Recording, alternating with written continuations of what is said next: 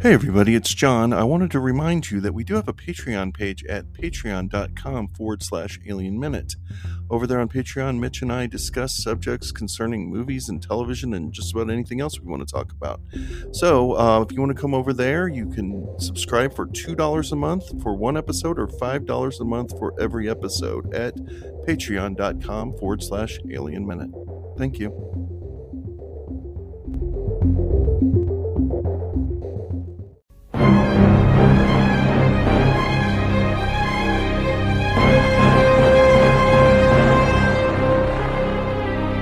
Hello and welcome back to Rumor Control, Alien Minutes coverage of Alien 3. I'm John Ingle. And I'm Mitch Bryan. All right, Mitch, we're back for sequence number what?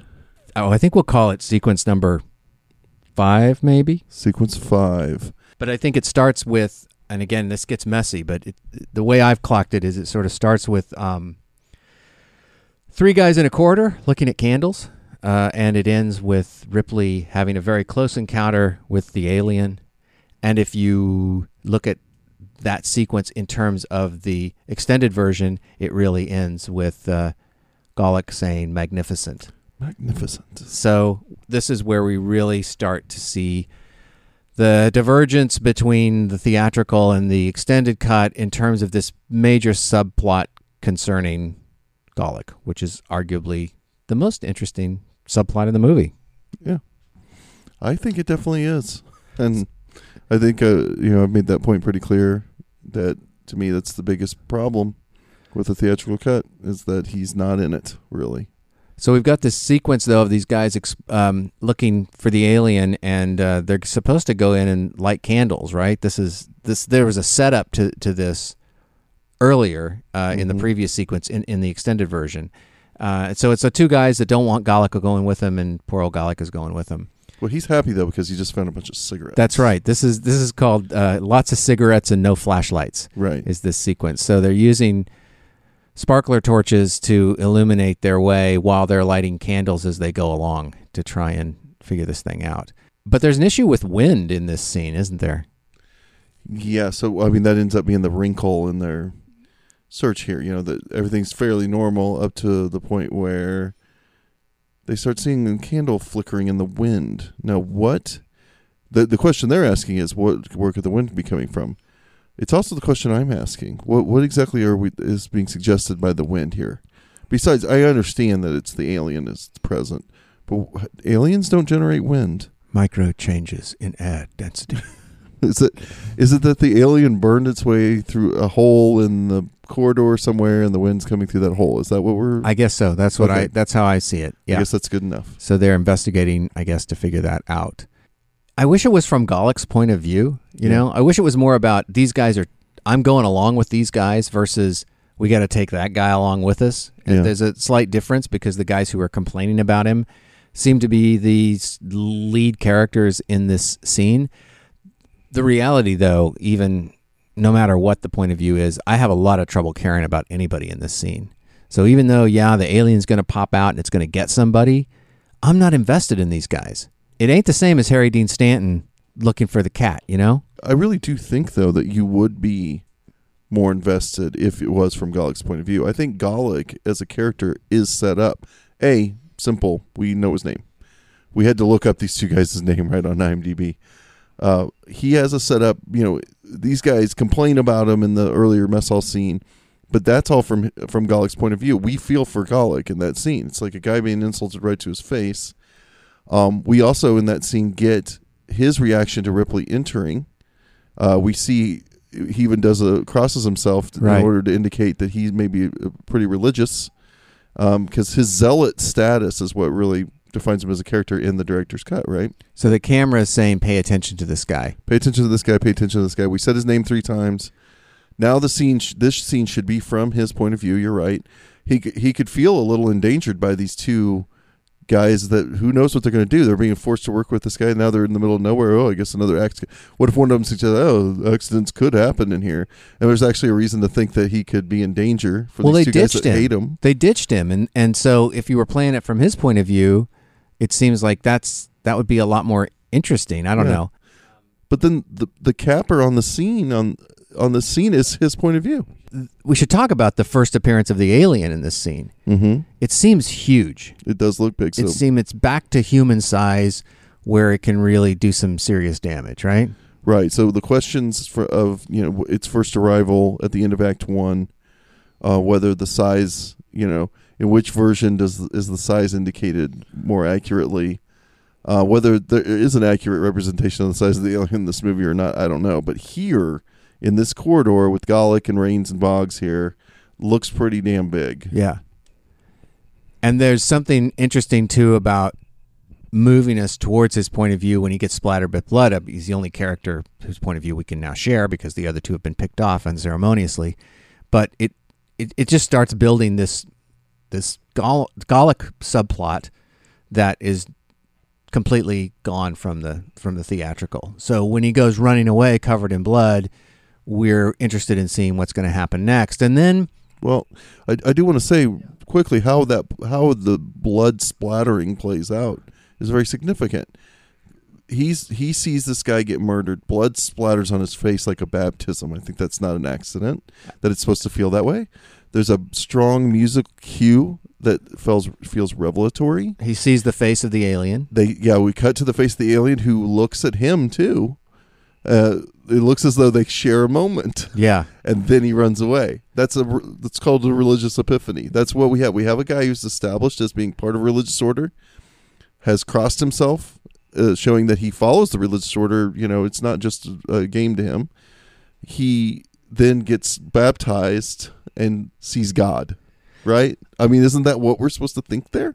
I feel like it is. For my money, I think the movie would have been so much more successful if they'd just let him be the one religious guy. Right? The one religious. the guy. one religious guy, Mhm. and, you know, and let for, forget about the rest of them being in in this this nameless religious cult. You know, then you could spend time not having Dillon saying awful prayers and actually doing something. Oh, so he would Golic would then be.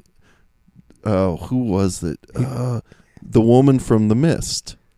You know the Stephen King story in Yeah. the adaptation where she's the religious zealot in there that's going to cause them problems from Yeah. the inside. Yeah, yeah. Why can't I think of who played that from uh, Miller's Crossing?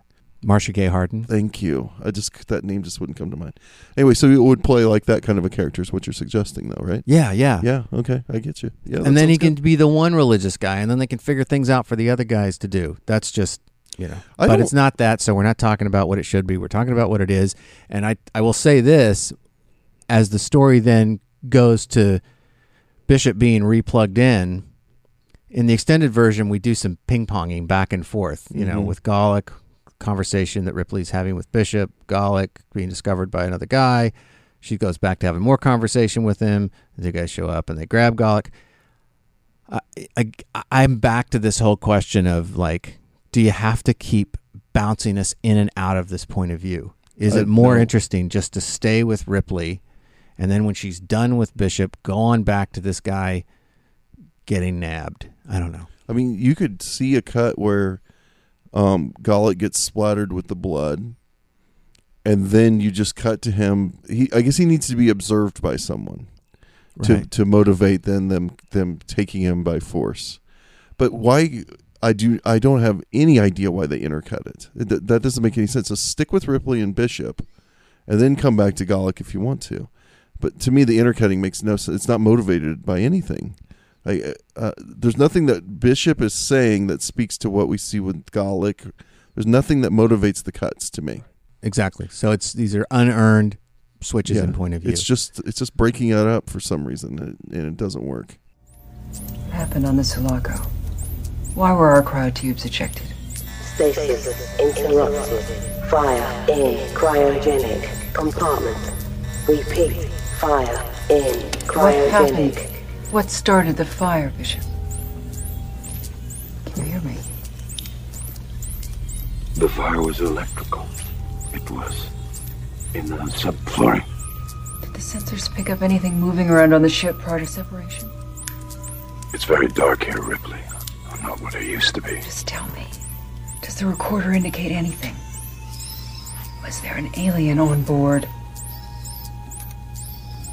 Yes. Is it on the Sulaco or Did it come with us in the EV? It was with us all the way.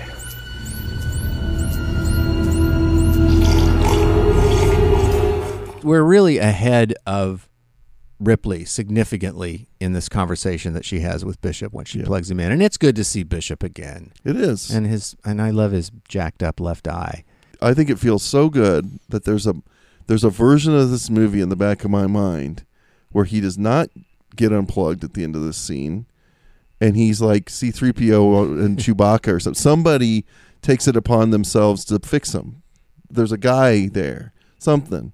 And we get Bishop because there's a thing that happens at the end of the movie that I think would have worked better if we at least had Bishop for a longer, an ex- more extended period of time. I wonder if that's why they're doing.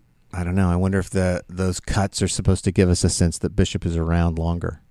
I don't know. I mean, I don't know. either. That's not. It doesn't doesn't do that, but but- but, maybe yeah, that's I mean, the I- idea. I like the idea of there's a mechanical guy, and he's like, "Oh, I'll fix it. I'll fix you," and he carries him around on his back or something. I don't know. It's I, I'm not saying that's great, but God, I want more Bishop. I once he enters the movie, I'm like, here we go. I can really relate to this guy, and it would raise the stakes because it's an it's a character I already cared about.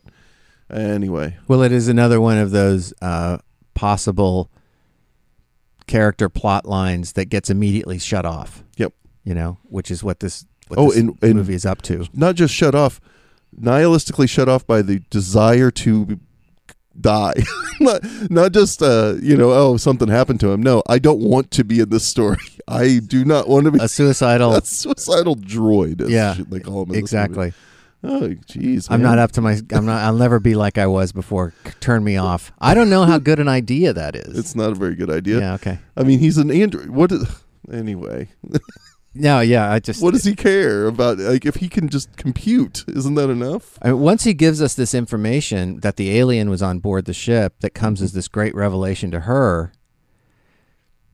I got a little bone to pick with that because I'm so far ahead of her. Well, yeah. I know all this stuff already, you know. So And I guess it helps that it's Bishop doing it, so that makes it go down a little bit, and you get a little bit of entertainment out of it.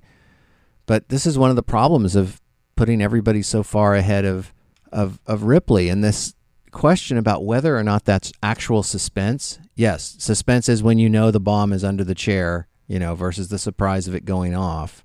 But how do the stakes go up when we're when we're so far ahead of her? We've now seen three characters that we don't care about killed by the alien. right. So what? Yeah, I don't know. And the and again another music cue that this time it just seems totally misplaced because when he says, "Yes, there's an alien on board," the music swells like it's a revelation. It's like, well, it might be a revelation to Ripley, but it's not to us at all. Like we're way ahead of this. Why are you trying to see music? Music isn't to, you know, it's to convey something to the audience. Like we're, s- why have music there if it's not conveying something to us? We know this already. What's it saying about Ripley? Yeah. I don't think it's saying anything about Ripley either. I don't know. It's it's you're right. It uh I mean and she also kind of knows. I mean, doesn't she? I mean, she's just getting the she's just getting the final word, but she knows. There's acid, and they found acid in the corridor where the guy got killed, and so She yeah, she's, she's probably she's seen the acid once, and then she heard they found more. So yeah, she's probably on this. And interestingly enough, at that point, then this, the the film really goes into this kind of half-assed Hitchcock thing with a "they won't believe me" story, right? So we've got everybody arguing over how crazy Golic is, and and Andrews assuming he's killed everybody that's died up to this point. Dillon not believing that he's a liar, Ripley stepping into the situation to which we, the audience, are thinking, oh, well, thank God she's going to come in and she's going to tell him the truth about what's going on. And of course, then they don't believe her. Yeah. And so we have to then kind of crawl through sand to get through the whole they won't believe me and I'm trying to tell them but they're skeptical and they don't have any weapons and now we're fucked. And all the while, Clemens, and we're even cutting to Clemens. Clemens by now has got to be like, "Hey, she's she might be telling the truth. I saw this. I saw that. I've been trying to get this information out of her. This has got to be it. He- At least, why wouldn't he say something like uh, they won't believe him either? Or what? What's the motivation for him keeping quiet here? So instead of it becoming a, a real exercise in suspense, it just becomes kind of a slog. I Yeah. mean, I re- it really takes a lot to get through this next 10 minutes or so of the movie because you've got all that business in the office with them not believing her. And then after that, back into the infirmary where she's now been confined again by order of Andrews, right? Finally, actually quarantined. So And not to mention that these scenes, like, they don't even play out. They're not even written in an interesting way. Like, we do we really do we really come into a scene where they said, "Let me see if I've got this straight." Are you kidding me? I uh, that is the cheapest way. I understand. I don't want to hear her tell the story. You're right, writer. I don't want to hear her tell the story. We already know the story. We don't need him to like then lay it back down again. Why not just cut in with that's a pretty good story, huh? Yep, it is, it's a beauty. Haven't heard one like that before. Something like that even would be better. I just find the whole The um, whole office. the whole idea of everybody's now not got to believe her for another beat. It's it, it- I don't get any for it. I'm so far into the picture by now. I'm I, you know I'm well. I'm almost an hour into the movie or an hour plus almost, and so the movie needs to be moving forward at this point. It's just treading water, and Well- that's so frustrating to me anyway. I don't know. Maybe you know that's just that's just how I see it. And anyway, we get his backstory Yeah. finally, and then damned if he doesn't get killed. Yep. And I, Thankfully, there's a hole in the ceiling that the alien can drop in and drop out of. In fact, Um, very quietly, too, very quietly. And this again cuts off a relationship that has so far emerged as the key relationship in the in the movie. And it's not the same as Ripley and Dallas, Dallas getting killed off and then Ripley is the becomes the lead. This has been structured totally differently. They've had a getting to know you, then they've slept together, now they're allies, and now you get rid of him. And uh I, I don't know. I just don't know how I feel about that. I don't like it at all. In the moment I'm watching the movie, I might go, "Holy shit, that's fucked up! I didn't expect that that to happen." There's like an experience there where you're you. When I first saw this movie, I certainly didn't expect this character to die. He seemed as though he was going to be her ally throughout the movie. Now, what happens from this is total confusion. Like I don't know where the movie really is going from here on out. Because I have it the three people that are in this room I actually can kind of go along with. Obviously, Ripley, Clemens has has established himself as a pretty strong character relative to others, and Golic's theme, you know, thread works for me. So these three characters all work fine. But as soon as Clemens is pulled out and Golic's subplot is excised, what the hell is the rest of the movie about? Like, Maybe you're supposed to feel just that way, don't John. die. Maybe you're supposed to just feel in some kind of an emotional free fall, and so you don't know who's going to Oh. be next. So when Dillon steps up, you're happy that that's that that's the new ally. Yeah, but I'm becomes- not. I mean, I've never gotten that feeling. I, I, I like Dil- Dillon's an okay character. It's not that I hate the character or anything. I just don't think he was ever fully fleshed out. And especially in the um, director's cut here, he becomes such a redundant character. Like he, uh, okay, not a redundant character, repetitive actions in the character where he's just like, pray again, man. Jesus, stop. Come on. So I don't know. This is where it gets starts to get messy for me. And you're right. I don't care about the backstory. The backstory is really tame compared to what they kind of made you think it would be. And we do get the we do get the most iconic shot in the movie here. So at least there's that. Yeah, preceded by a not so iconic shot. Like the shot of the alien and, and Ripley face to face is that is is really great and it's Really powerful. Mhm. Unfortunately, when we see the alien prior to that, we're back to this issue of scale. It seems really small. You know? Well, it's suggested to be pretty big by the bed, right? So I'm always conf- a little confused by that moment. The bed we see underneath the bed, and it and it dips down real low. Now we've just cut from Golic in bed, so I'm going. Did something just happen to Golic? And then we cut back to him. and Like, okay, it wasn't that. So there's kind of no setup shot for the bed thing, but that suggests that the thing's giant. It pushes the bed almost all the way to the floor, right? Yeah. and but then also it's quiet enough that um two feet away clemens can't hear it Yeah. and then on top of that you're right. When it cuts to the shot on the floor, and we get, a, is this our first bit of CGI alien? It's it's not CGI. It's not? This the- thing's it's- not? No, it's a puppet alien. It's Are it's you the sh- yeah. I'm positive. It's the Rob Rod puppet composited in Hmm. to the shot. So there may be a perspective issue, so it doesn't work as well as some of the other shots. Um, maybe there'd been a way to make it look a little bit bigger with a different, a you know, different composite. I, I don't know, but it definitely seems smaller than when it actually gets up next to her and Oh, they're face to face because it's the guy. Because of course, at that point, it's the guy in the suit. Uh, you know, six foot tall human being. So yeah, it's a little tricky, and I- you, got to feel like maybe, maybe they didn't need that shot. That of the, it approaching her. the full shot of it approaching her. Yeah.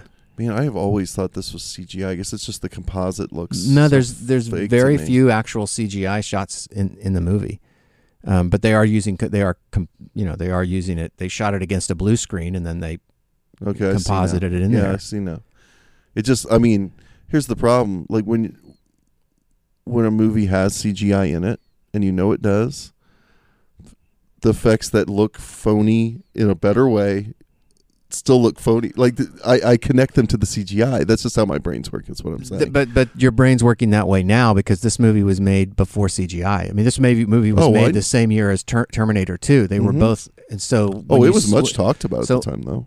Well, yeah, but well, anyway, I mean, I don't remember. I can't say I remember exactly how I felt in that moment, but um, it's not convincing. That's all No. I. That's all I thought. I didn't think CGI or anything No, else. no. It's just not a convincing alien. Yeah, I don't think you're. What I'm saying though is that you give me Empire Strikes Back, and I see the Tauntauns. Yeah, it looks phony as hell, but I know there's no CGI in the movie, so I'm never thinking about things like that. I'm just going, okay, that's puppeteering, that's go motion, stop motion, whatever it may be. Put any of that into a movie that also has CGI in it, and I'm gonna wonder all the way through. I'm like, is that phony because it's CGI, or is that phony because it's phony puppeteering? Like, see what I mean? It yeah. muddles it to me. Yeah. I sort of want you to pick one or the other and just stick with it. Now, this is all just personal stuff. It's not a, a criticism necessarily. It's just how my brain uh, processes effects. I, I I want my effects to be phony in one way. this is what I'm saying. okay. um, so when when the thing goes back into the hole, and we get Golic's reaction as magnificent, for me that's that's a that's actually a chilling moment because I feel like that raised the stakes more than Clemens getting killed. You know, Clemens doesn't getting killed didn't raise the stakes at all because he's just dead now. You know, and her, yeah, I guess it means her ally is lost, but I don't know how it really raises the stakes of the movie. Uh, except I guess that anybody could die. Well, Well, there's that. Okay, so if Clemens is the other character we care about the most, um, the stakes are kind of hanging on him to a certain extent, right? Of course, they're hanging on Ripley the most, but stakes are hanging on a character that we care about. We don't want Clemens to die because we like him. If you discard him completely, and while doing that, also show that the alien may or may not be interested in killing Ripley, which does another kind of undercutting of stakes, right? Are they transferring the stakes to another guy? Like, uh, basically, you're saying, okay, now we have a guy who takes an odd pleasure in having seen this massacre of Clemens.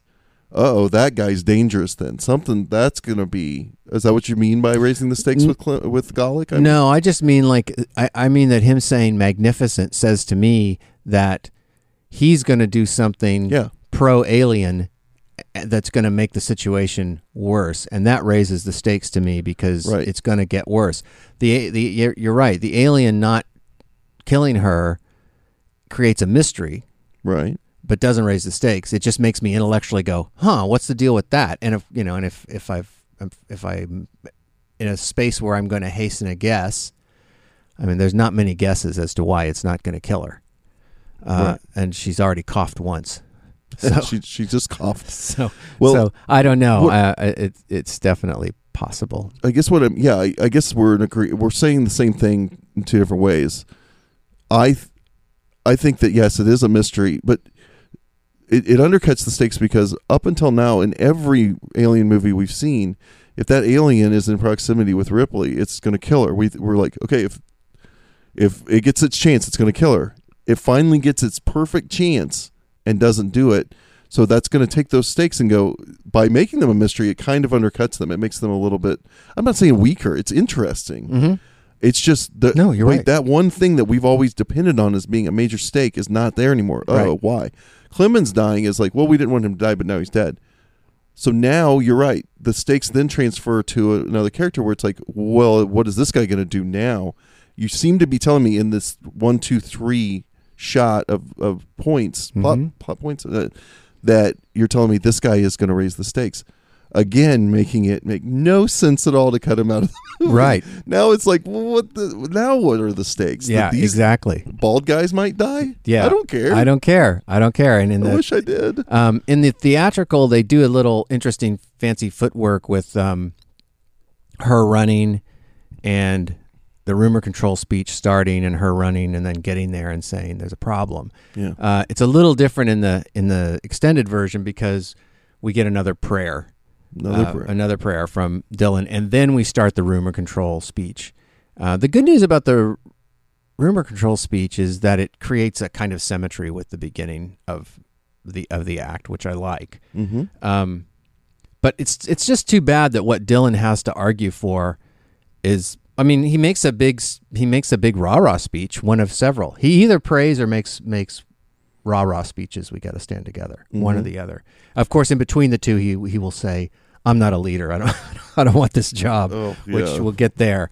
Um, but yeah, so it's interesting too that as uh, Andrews makes his series of wrong assumption speech, you know, we know he's wrong, and so we're just kind of watching, going, "Oh yeah, he's wrong again."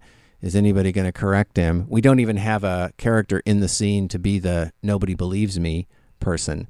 So it's a little it's a little not supercharged, you know, with his speech. It's like, yeah, he's got it all wrong. Okay, he's had it all wrong for the last 10 minutes. What's going to happen now? So it is with um, great anticipation and and great welcome that Ripley runs into the room and says, "It's here." Right. uh, and that's that's pretty good. The bad news is, or the weird news is, is then that very next instant, Andrews gets got. Yeah. Why him? He's being punished for being wrong. Okay, That's Fair the only thing. I can think of. so we get to, we get a little poetic justice there, and kind of enjoy, kind of enjoy the fact that he got killed. Yeah. So it's it's like in Aliens when they when they get Burke, right? I guess I certainly don't hate Andrews nearly as much as I hated Burke. Right. Andrews is kind of he's kind of a benign character. It's not like I hate him. He's just stupid. He's just got a job and he's not that Yeah, I mean, is there a version of this movie where he does sort of believe her, but he can't just jump to conclusions either? Like isn't there something between or the company says. that let me the check most- with the company Most on this, important is that the company says we're supposed to take care of you, and that's all I care about. Possibly. anything? You know what Dillon does after Andrews gets killed? He prays, he prays again. and as everybody, so he gives a little prayer, and everybody argues about what are we going to do? What are we going to do? Nobody wants to listen to Aaron. They look to Ripley for help uh, only after Dillon has said, you know, because I can't lead this group. And that's kind of, It it makes no sense. that's at all he's been doing up to this point. he he bosses every everyone around, including the boss. He tells the boss he, he, has clearly not uh, uh, subjugated to anyone in this movie. And then when somebody says, "You know what, Dillon, why don't you take charge?" "Oh, not me. I'm not the officer type." He says, "What? What? You've been telling nothing, doing nothing but bossing everyone around. It makes I just take care of my own." He says too. What else? Who else is there? Yeah, that's true. other than Ripley. I guess Ripley and Aaron are not his own. But what is that? And what does that say about his character? I don't. To me, that's all just a mess. There's no reason for that moment. I don't know if there's any reason for this scene. without Golic, you really don't have anything to drive this besides okay, we're going to have to come up with a plan to kill the alien. And that's that's fine. That's cool. We've seen that in, in lots of movies. So that's essentially where the story goes at this point. We're now going to figure out a way, thanks to Ripley, we're going to figure out a way to chase it with fire, move it through the air ducts, find a place to to drop it into. Now we don't have video control monitors, and we don't have. There's all sorts of stuff we don't have technologically, but we're going to figure out a way to make this work.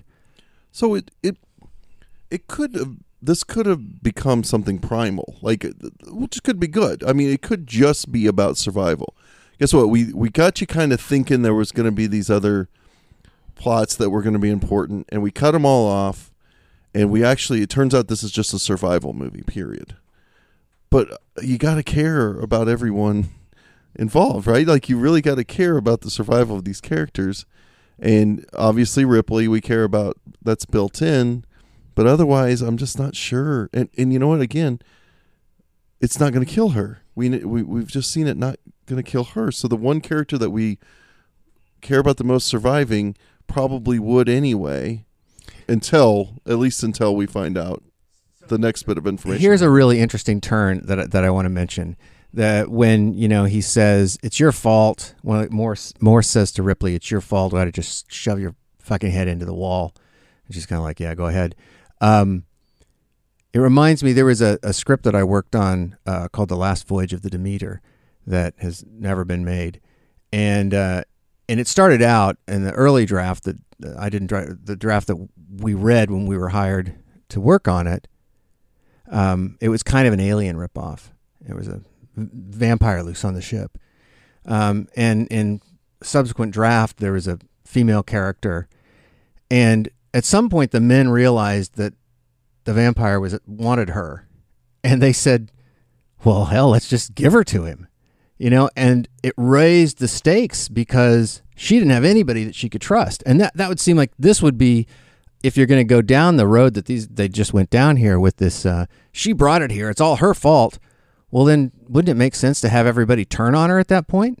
Yeah. maybe they try to kill her like at least that would raise the stakes and that would create something a hell of a lot more interesting than let's rape her you know what i mean it Yeah. would be motivated by by the story so i don't know i i'm i find that a lot of this back and forth business uh, dialogue in this scene doesn't really lead us anywhere until she finally says, "Okay, we're going to use the vents. We're going to track it down," um, which brings us to the idea of planning this thing's demise.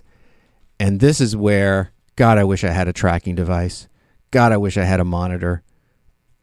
God, I wish I had some really fancy special effects shot that took a God's eye view and showed me exactly how this place was laid out, so I'd have hmm. some sense of what they're what they're trying to do in terms of the geography of the going Right. after the monster. I just want to say real quick that going back to what you just said about them giving her to the alien, I guess I'm going to do this a lot. Is there a version of this movie where they do? So they have this religious order and this um, surface level, like built in moral code, I guess, from that. But deep down, they're brutal criminals, right? They're brutal murderers. What if this causes them to revert? They say, well, what, what the fuck do we care? Throw her in with the alien. Yeah. And Yeah, that's when yeah. we find out that the alien doesn't want her. You we think that is oh shit. Of course the alien wants nothing more than to kill Ripley in our minds because we've been watching it go after her for two movies. Yeah. Throw her to the alien. They do and you're like, "Oh my god, what's going to happen now?" This is a pretty nihilistic movie. They killed Hicks and Newt. Holy shit, is this movie actually going to kill Ripley? Uh, You know, at least in your mind for a minute. And then that then we get our iconic moment and then we find out then she comes walking back to them saying i don't know what i don't actually know what it would go from there but isn't there a version of it where that and it says something about them and it then we get the reveal of her it not Yes. wanting her and then the stakes change there anyway Yeah, I think it's a that's a really really good point. Yes, definitely. All right. That would have been far more far more interesting, I think. At any rate, that's not what happens. And so we're going to we're going to try to chase this thing down and trap it in this room. And so we eventually get to a montage, a preparation montage right that has two beats in it that are worth noting. One that's in the theatrical and one that isn't. Uh, they're these two guys that are uh, looking for batteries. the search for two guys that we've never met before right one of them's french i think, I think, and they're searching for batteries, and they say they they inform us that uh, very few of the batteries work. Answering your question, where is where? Why didn't these guys have? Why flashlights? do these guys not have flashlights? But they do have a few flashlights, so we do come up with a few flashlights, just They- extra. Now they have them. Yeah. And then uh, poor Ripley, while they're treating everything with flammable material, has a. Uh, she doesn't cough this time, but she feels terrible. In fact, Dillon says you look awful.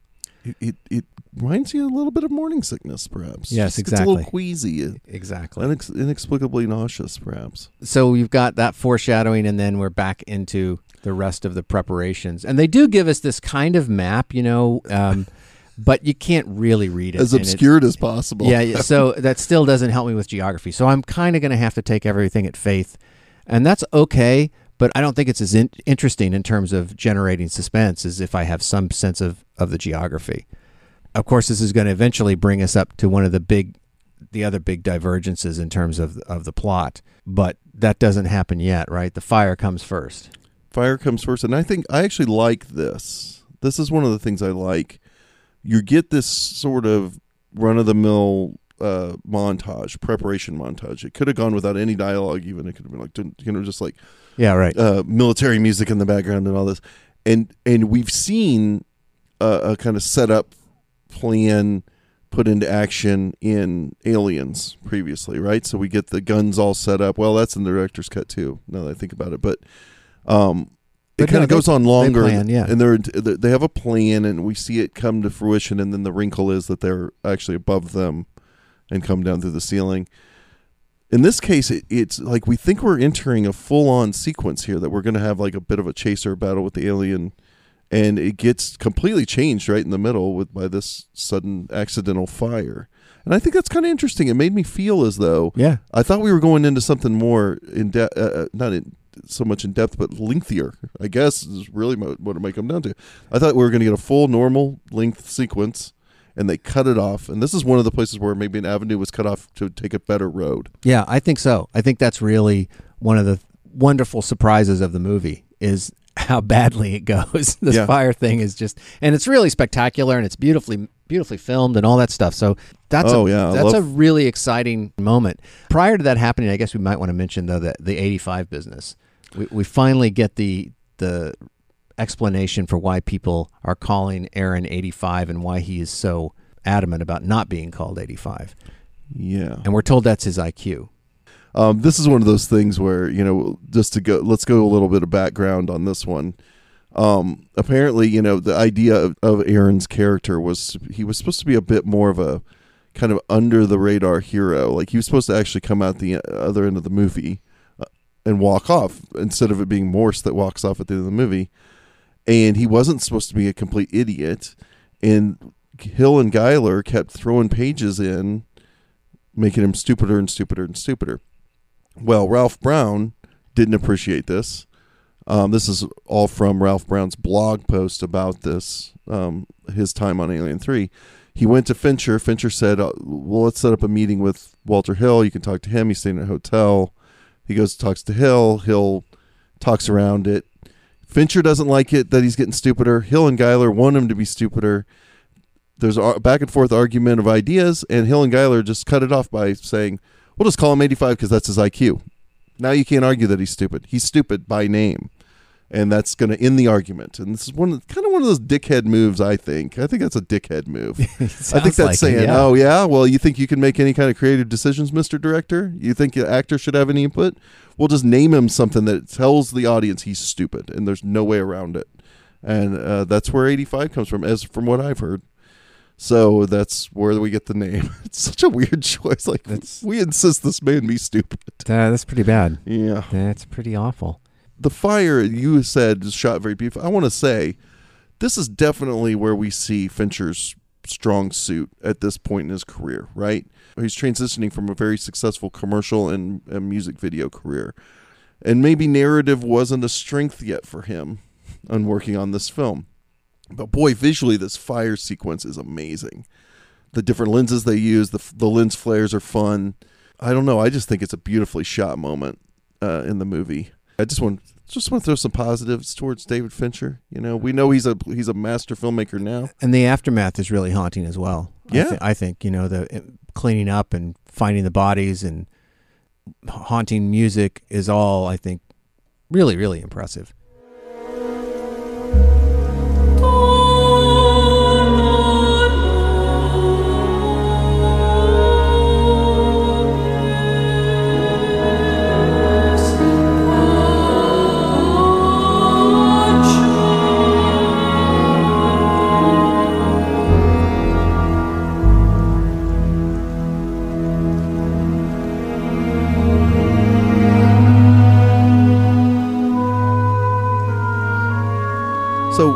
Once the fire, the fire's not totally out or anything, but basically once the explosion part of the sequence finishes, we get a moment, I guess, of character. You know, we get a little reversal of a character here. We have Holt McCallany's character, whose name I cannot remember. I can't remember the character's name, but this is our rapist, our guy with the goggles earlier that attempted to rape Ripley. Um, still wearing a bandage on his head from Dillon's beating sacrifices himself to trap the alien. He he gets to the door, he draws the alien out and forces it to chase him in, and they're able to trap it.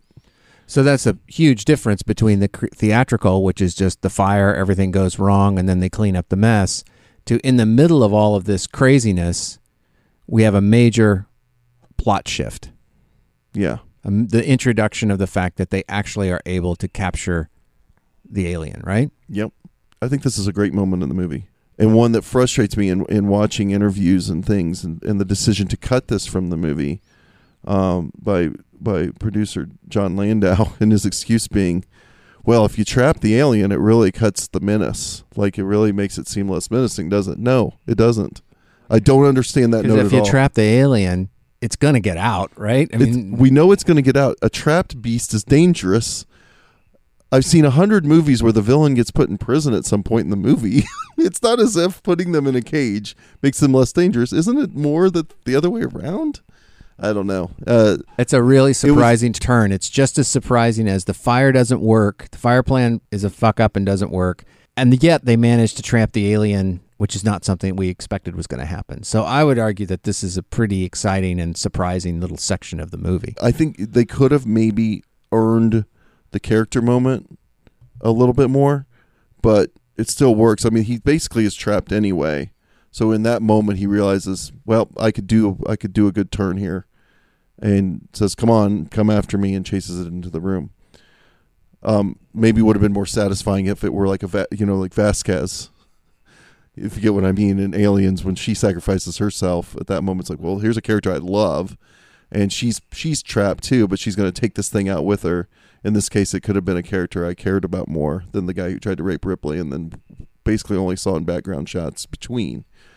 But still, I think it's I think it works really well. I think it's one of the things besides Golic that elevates the Fincher director's cut version from the theatrical version. After they capture the alien, and there have been lots of people that have died, what does Dillon do? Praise. I mean, it's okay, I guess. You know, I it's, guess, I guess that's what he does. It's what he does. You get a nice moment between Aaron and Ripley in the aftermath of this. Ripley kind of starts to outthink him because he definitely thinks that the company is going to come and they're going to come in with smart guns and they're just going to wipe the alien out. well, there's a, he has no reason to think otherwise. Though. Right. Not yet. Like she, he's not the cynic that um, Ripley is and has such good reason to be.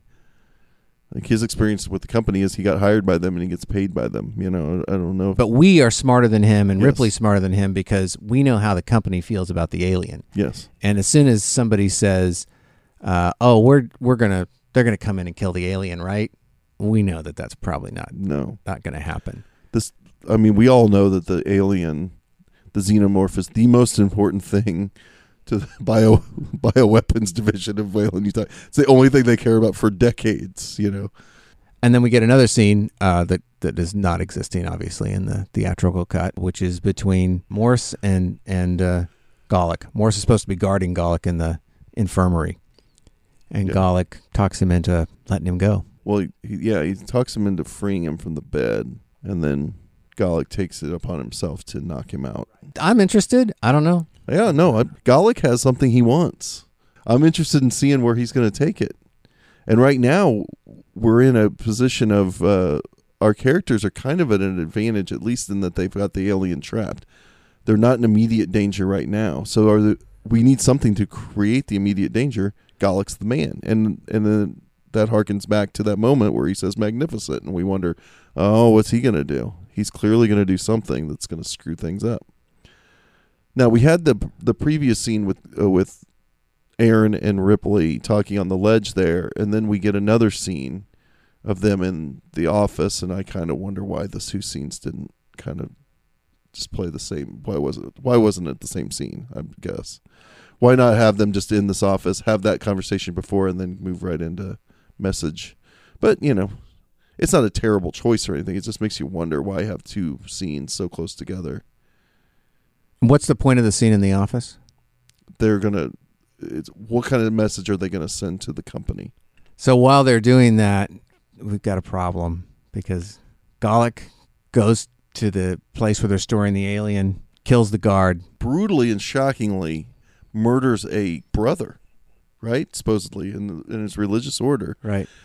Immediately apologizes for it. All this to me works. This is all batshit, scary, crazy man behavior that's legitimately works. I think. I mean, uh, it's it's terrifying, and he's willing to do this. How crazy is this guy? He's willing to let the alien free. What else is going to come from this? Was there some controversy about whether or not you were going to show the alien once Golic opened the doors? Whether he opens the door and they kind of yeah. It pushes into the door and it just goes to darkness, right? Which I always thought was really. And then he's, you know, then we're kind of not alien point of view, but then we're kind of looking at him from with within that the the container, you know, and he's he's asking it to tell him what to do, which I I, think love is really cool. It's like I love it. Dracula. It's like. Renfield and Dracula or something. you yeah. know? This is cl- this is good old fashioned monster movie shit. I like it. But then they show the alien, right? Yeah. So that was maybe that was the I think the that was the controversy. Do you show the alien run out the door, right? Or do you just go in on his face and darkness? I think that's a better choice. I think it's a better choice too Well- because again, it seems like anytime you show the alien from a high angle running away from camera, it doesn't make it look more menacing. It makes it look less menacing. And even though we know it's menacing and we've seen it kill people, somehow reducing it in scale like that doesn't feel emotionally very satisfying. no. We don't need to see it run away to know it's going to be on the loose. I mean, I think maybe that's what they feared. Was that well? Will people know when we cut to the next scene? Will people know that the alien is now on the loose, or will they just think it's? Uh, I mean, clearly it is. There's a scene that then is in the again in the extended version where Ripley goes and talks to Dillon, uh, and I find this scene to be completely superfluous. I don't think you get anything for this scene. So you're telling me to come in to take this thing away? Yeah, they're gonna try. They don't want to kill it. We gotta figure out a way to do it before they come here. Why do we have to kill it? You just said the company's coming for it. That's right. They want to take it back. Some sort of weapon. Yeah, what's wrong with that? They can't control it. They don't understand. It'll kill them all. Like I said, what's wrong with that? Well, nothing's wrong with that. Except a lot of innocent people will die.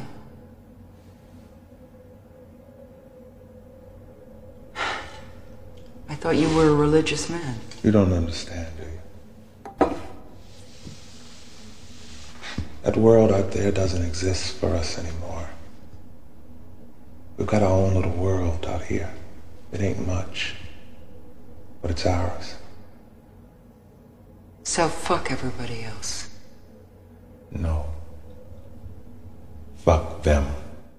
So the scene with Dillon and, and, and Ripley is sort of the scene that I suggested a couple episodes ago about him confessing to her. It, it isn't exactly what I suggested, but this is where he could have confessed to her what the true nature of this religion was.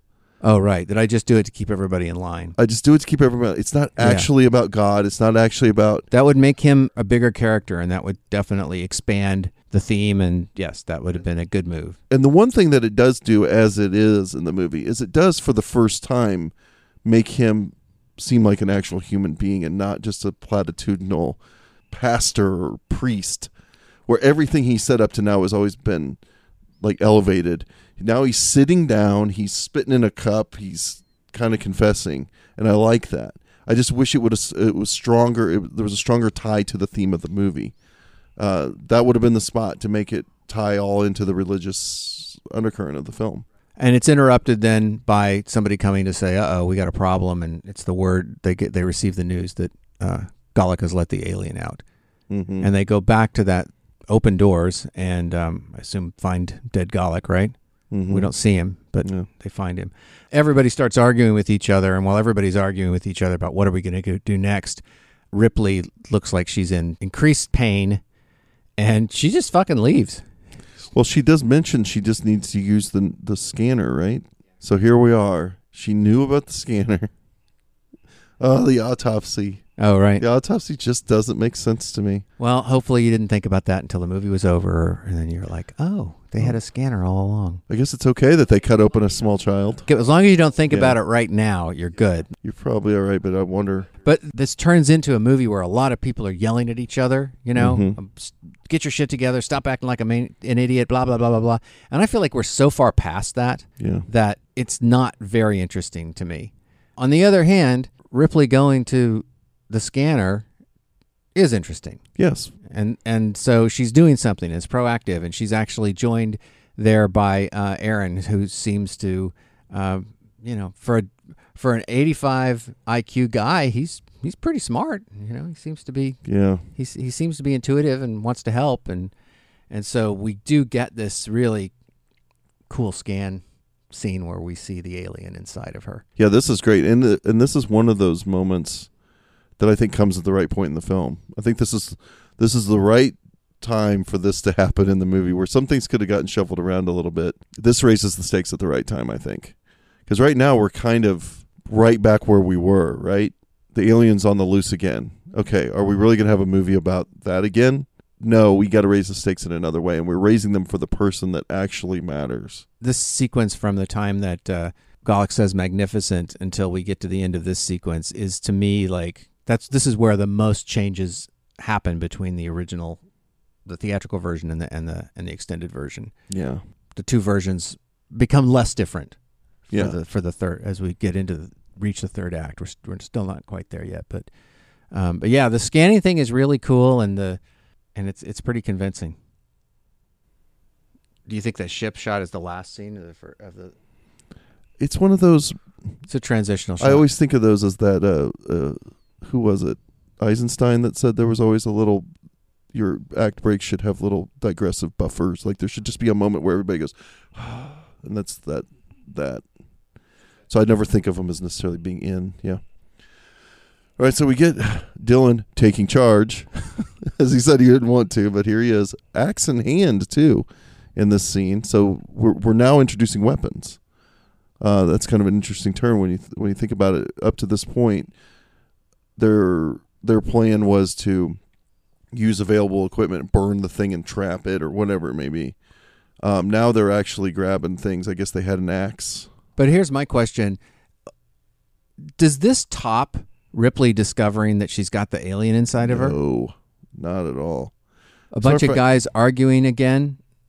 Like I, I just like this scene seems completely superfluous to me. I don't know what you get out of this scene at all. Even if this dialogue takes us anywhere, why didn't it come at the end of the last scene with these guys? Why didn't it come before Ripley? You see what I mean? They were arguing just a second ago, like the scene before. Why not have them finish the argument here or there and then go to Ripley? Uh, to me, that makes a hell of a lot more sense because then the next scene after Or just cut one- it out. or just cut it out. Because like, like I'm giving that the benefit that somehow this does help the movie. Um, because he has like two or three different rally the troop kind of moments, you know. Uh, Dillon does, mhm. and it's like you go from him saying he doesn't want to be in charge to then these moments where he kind of takes charge, and I, I really don't want to see him take charge. I want to see Ripley take charge, you know. So the one thing, I guess, the bit of information we do get from the scene is has to do with how they they think they're going to kill it, right?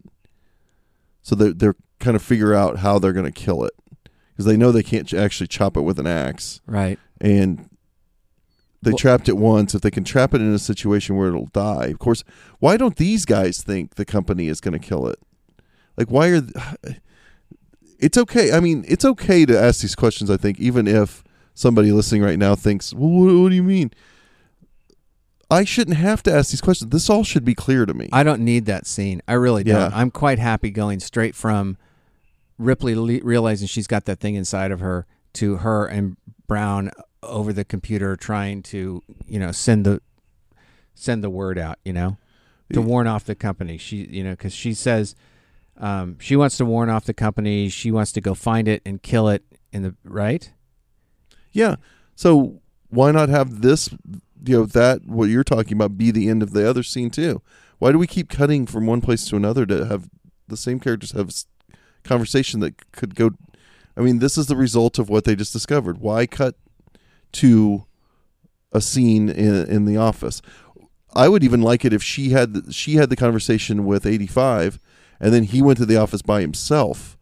That that would be one moment where I would be okay with breaking point of view because then he he this the capper for this the office scene is him is up to his choice anyway, right? It's Right. whether he sends the transmission or not, right? Or, Yeah. or replies. So that would have been a good moment to break point of view to him and then leave the mystery of did he or didn't he? And I don't know. It's like the, the this thing's cut into separate scenes multiple times for no reason. Where the, it could have been a more efficient movie. It could have been the length 20th Century Fox wanted it to be, maybe, and still had all the stuff that they wanted in the movie. Like it could, there could have been a middle ground with Fincher if he, if maybe they would have taken lots of scenes and consolidated them. And you can only assume that it's a rush job. That Yeah. at the end of the day, as they're trying to fix these problems, they're also under the pressure of knowing the movie's going to come out soon. They have a release date that they have to make, and maybe they don't make the kind of choices that they would have made if they'd had another six months to think about what's the very best version of this movie we can cut together. yeah, I mean, it's got to be some of that. yeah, the inability to make good choices at times because of the circumstances that were given. I also think just fundamentally, they made a huge problem by not just making it Ripley centric Yep. and saying it's her story. It needs to be her point of view. If she's not in the scene, it better be there to truly raise the stakes and make it much more suspenseful. Uh, and and make us want to know what's going to happen. You don't need scenes with Charles Dutton with an axe over his shoulder telling all the men that they got to fight. I mean, that's j- without her in the scene. I it just does not have any resonance to me. Right. You know, it's and and I don't find the ensemble of characters rich enough for me to care about any of them. And it's terrible to say that and but but it's just kind of for me it's such a swing and a miss when it comes to the characters that are designed to be in this story. But now, what happens in the office scene between Ripley and Aaron, I think, does work on that level, the the Ripley centric level. We learn now. I'm not 100 percent sure why, how she knows that she's carrying the new queen. Is it because the queen was the one that was attached to um, the ship at the end of Aliens, the one that tore Bishop apart? That was the queen, in fact. So she's just assuming I'm carrying the new queen because she says that very specifically. Yeah, well, maybe when she looks at the the scan of the creature, she sees that it's different than the other chest bursters that she's seen in the past. Maybe. I don't know. either way. So now she fully acknowledges she understands completely why it won't kill her. So that changes her approach to everything that happens going forward. And then the other thing we learn is that the company got that information, which I think is kind of interesting. Yeah. So using strict Any simply using that med that medical scanner immediately gave them the data, like that, like they're in the same network or whatever. So And did they hear the conversation with Bishop too? maybe That's like it automatically has a transponder on it or something, like the black boxes in a. Now that's something they could have touched on earlier in the movie and would have heightened the paranoia of the movie. Right. Everything we're saying could be hurt. Who knows what you know they know, and I don't know. Uh, uh, that's a totally different movie because I'm not exactly sure how that would play into the events of this particular movie. But that's something. I, I'm just always looking for things that kind of heighten the suspense, paranoia, fear of this. You know, made this more of a horror movie, uh, of more of a thriller, something just more entertaining to watch. But I do like that idea that the company knows all, and that's been a pretty, Mhm. you know, that's been a, a theme that's run through all of the movies. So I don't have.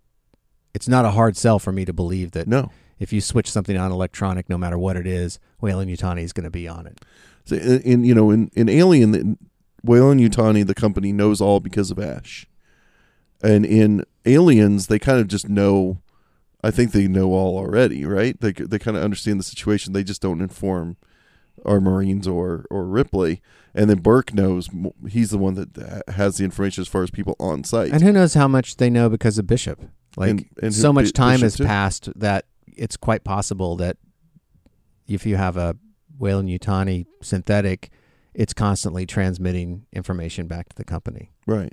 Like you know, like your Like your no phone choice of its own. yeah, Yeah, like Yeah. it's it's B- Bishop's a great guy, but deep down he's actually a traitor he's by no choice of his yeah, own. exactly. He's still designed to be See- an asset of the company. But you know, until until that's uh, that information pops up on the screen that they got the data from the neuroscan or whatever, we don't even really think about that through the movie, right? The Yeah. only the only time we're thinking about the company is when Ripley tells them straight out, uh, they're not going to want to kill it.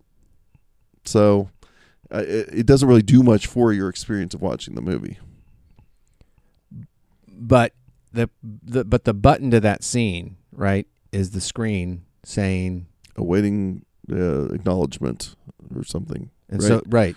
what is Aaron going to do? He's the guy. He's the company man. Is he going to be on their side or her side when? And I think again that was something that was supposed to be a stronger idea originally with this character was whether he allies with her because he kind of D- Dillon and he are both kind of could be the, her allies after Clemens is gone, right? And you assume it's not going to be Aaron, but maybe it will be. Uh, he he's going to make some choices. The company forward, wants so. him to quarantine Ripley, right? Yeah, Again, again. right. So we end the act with with that question and with the the first shot of the ship headed towards the planet, The very Sulaco like ship. Yeah. and that kind of ends the act, and we're headed for the conclusion. All one way or another. Uh, if you're on the extended version, we're an hour and 42 minutes into what a two and a half hour movie. Yeah, we got about forty minutes left. so we got a long third act ahead of us Yeah. if- in the extended version, and I can't remember where the time signature is. I'll give that to you at the beginning of the next episode um, to just kind of check that against how long is our third act in the theatrical version, yeah. as if any of that matters. But it's always it's- interesting. Yeah, it's nice to know. Uh, So that's pretty much it for this episode of uh, Rumor Control. Please check into the Facebook page. Let us know what you think. you can find us on Twitter too, uh, if you want to. Your comments are, are welcome at any one of the places that you can reach out to us online. So Facebook page, Twitter at Alien Minute Pod, and uh, And in the future, we're going to do movies that we like more. yeah, yeah, definitely. like we will we will be giving the same treatment to movies that we enjoy more. So it won't come off so much as a um, yeah, I mean, I feel ki- you know, I feel a little bit bad. I'm trying to keep positive about this, but everybody knows that this is a flawed film. And if you like it again, more power to you. I'm glad that you enjoy it. I'm certainly not here to argue against people's enjoyment of this film. But we find a lot of problems with it, and I guess we're going going down them like one at a That's time. why it took so long. really to, that's why it took so long to do this show Yeah, because we kind of didn't is. really want to do this. we, we didn't necessarily want to, but then we thought, eh, there's something to be said about.